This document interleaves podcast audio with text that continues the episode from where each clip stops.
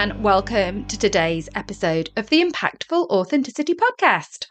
My name is Lucy, and I'm not sure where the weeks are going, but it's already time for another book club episode. Today, you'll hear about four different books from our last four guests on the podcast Mark Agnew, Jane Antique, Renee Dineen, and Dan Cornell.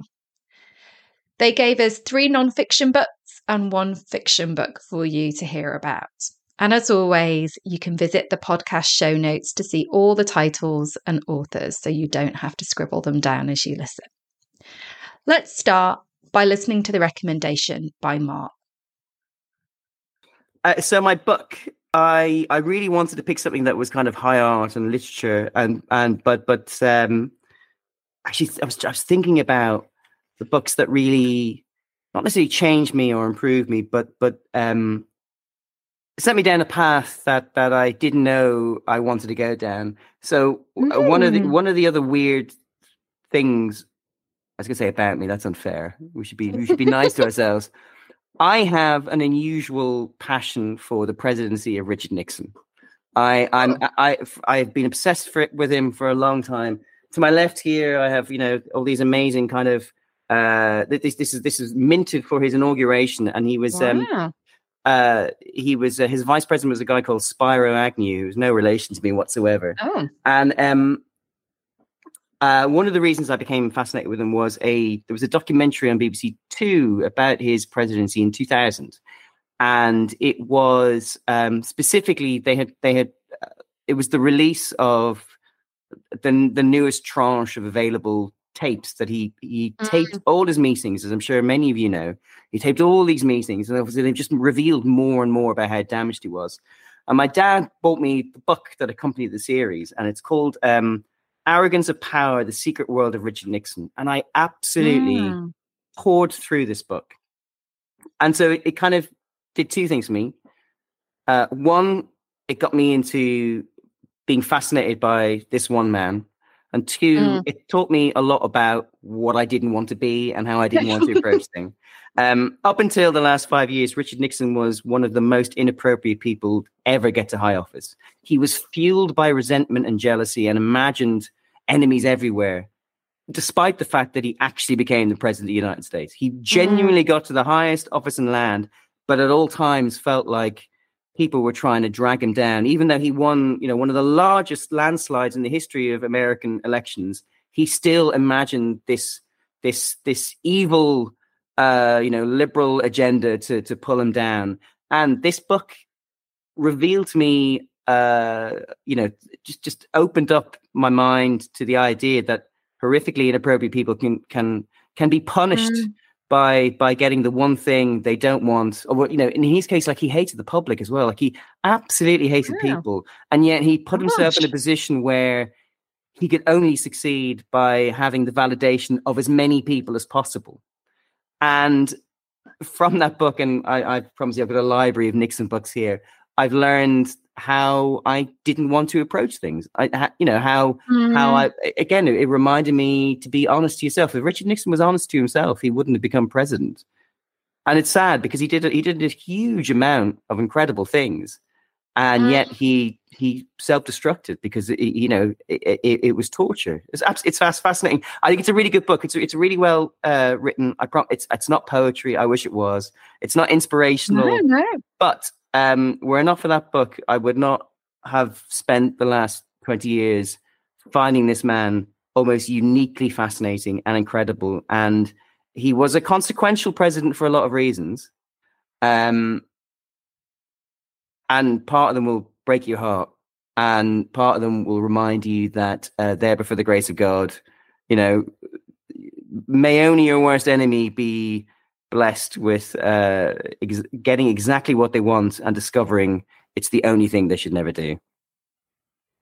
Mark really spiked my curiosity to learn more about Richard Nixon through his description of this book, and also to understand the driving factors behind uh, Nixon's rise to power and also about his fall from grace thereafter. So, if you also want to know more, the book was The Arrogance of Power The Secret World of Richard Nixon, and it was written by Anthony Summers. So thanks, Mark, for that recommendation. On a slightly related theme, but a little bit different, let's listen to the book recommendation that Dan gave us. The book I'd like to share is uh, Rebel Ideas by Matthew Syed. It's a book about bringing together different points of view, different perspectives, different learned experiences, oh. and it shares some really interesting stories where um, where diverse groups of people come together and create create brilliant things and and where and where they don't, where there's a homogenous group of people that, that fail to fail to achieve things. Um, I think it's a really a really important book in terms of diversity and inclusion that often gets overlooked. Um, and there's some there's some great great anecdotes and stories in there to, to kind of help you understand why diversity and inclusion is an important part of innovation. I assume it's a non-fiction book. Is that right? It is. It is. Yeah. And is there something from that that you've kind of taken yourself and applied, or just a whole lot? Um, I, th- I, think it's the whole lot. Um, I think there was a really interesting anecdote around um, building building jet fighter. I think it's jet fighter, some sort of some sort of aircraft, oh. um, where they they tried to build the perfect aircraft for the average pilot um, average leg measurements, average arm measurements, average weight, head size, all those mm. things. They tried to create this, this, perfect cockpit for the average pilot. Um, but when they actually started to to kind of fly it, they figured out there's no such thing. No such thing as an average pilot. So they had to build, they had to build in adjustments. They had to build in um, building ways to change the cockpit, move the seat forward and backwards, move the move the um, mm. move things into the right place. It kind of it, it's always a useful analogy to to think about how we how we create processes and how we create products. And the mm. fact that if you if you create them without that agility, without kind of making them build mm. to evolve, they're never gonna they're never gonna work. They're never gonna fit the average person because that person doesn't exist. We're a wonderful continuum of diversities that that we need to make adaptable and evolving products. Dan spoke about Rebel Ideas by Matthew Syed.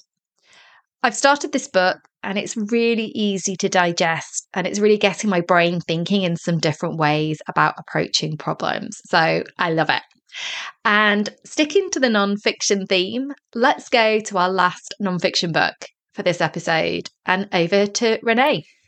So, one book that has been impactful on my life is The Untethered Soul by Michael Singer.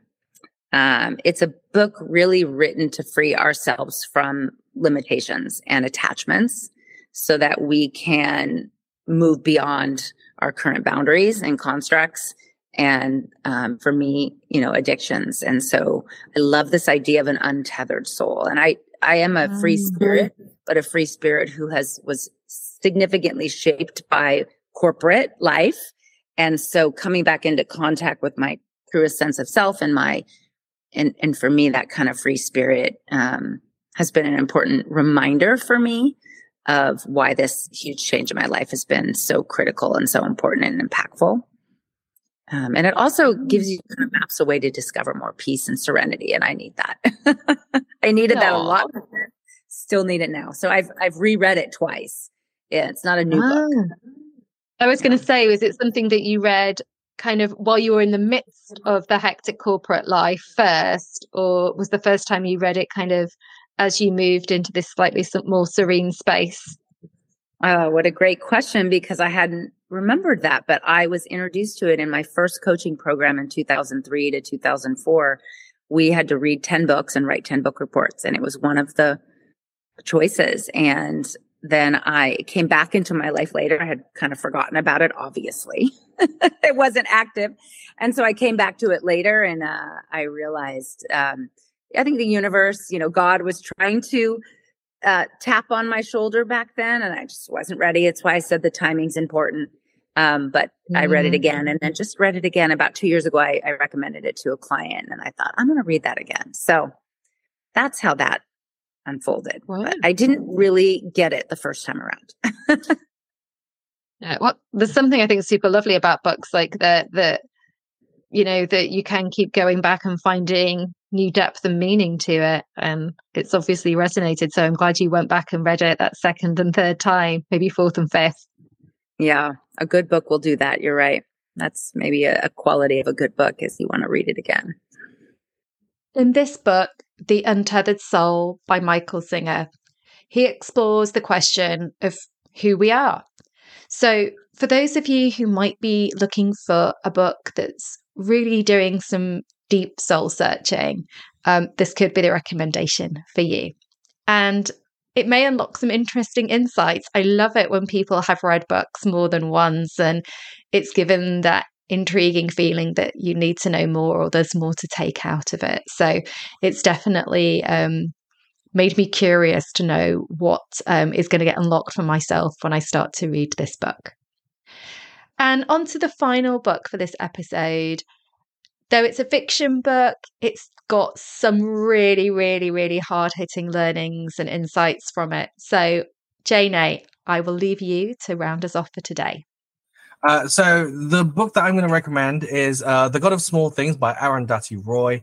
Um, it's uh, a story of childhood experiences for, of fraternal, fraternal twins uh, whose lives were destroyed by the love laws that were prevalent in the 1960s of Kerala, India, uh, and it explores just a lot of really interesting things from like society society uh, in India in 1960 the uh, the caste mm. uh, the caste system um, what that you know westernism coming into India how did that destroy uh, the family like and also like the cultural melting pot of what happens uh, with cu- cultures that just mash together in the current modern climate mm. um, so brilliant book i was impacted with it like when I was in um, uh, in college, and it stayed with me ever since then. So I actually learned some really interesting ways of lexicology and like writing through Arundhati Roy. So 100% recommend it.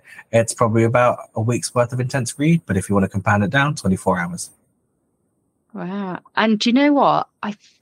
Having talked about books and my thing of I need to read slower, um, I feel like I have read this book. So I am going to go back and double check. But I obviously haven't remembered a huge amount. So I will go back and reread it again.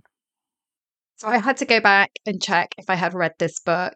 And I absolutely had. Um, but it was over 10 years ago.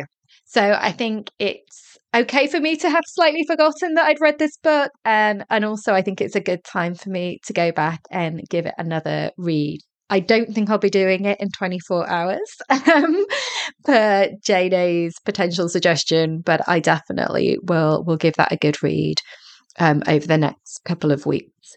So the book that Jane had recommended was The God of Small Things by Arundhati Roy. And with that, we are at the end of our book club this week. So thank you, as always, for joining me. I hope that there's at least one potential recommendation that you might add to your reading list. And as always, just have a fabulous week. Thank you so much for listening to the show and for providing feedback and suggestions is always so highly appreciated. I'll be back next week with another guest on the show, hopefully sharing more interesting stories and insights for you. And as always, remember authenticity is a journey. Small steps can make a big difference. Take care.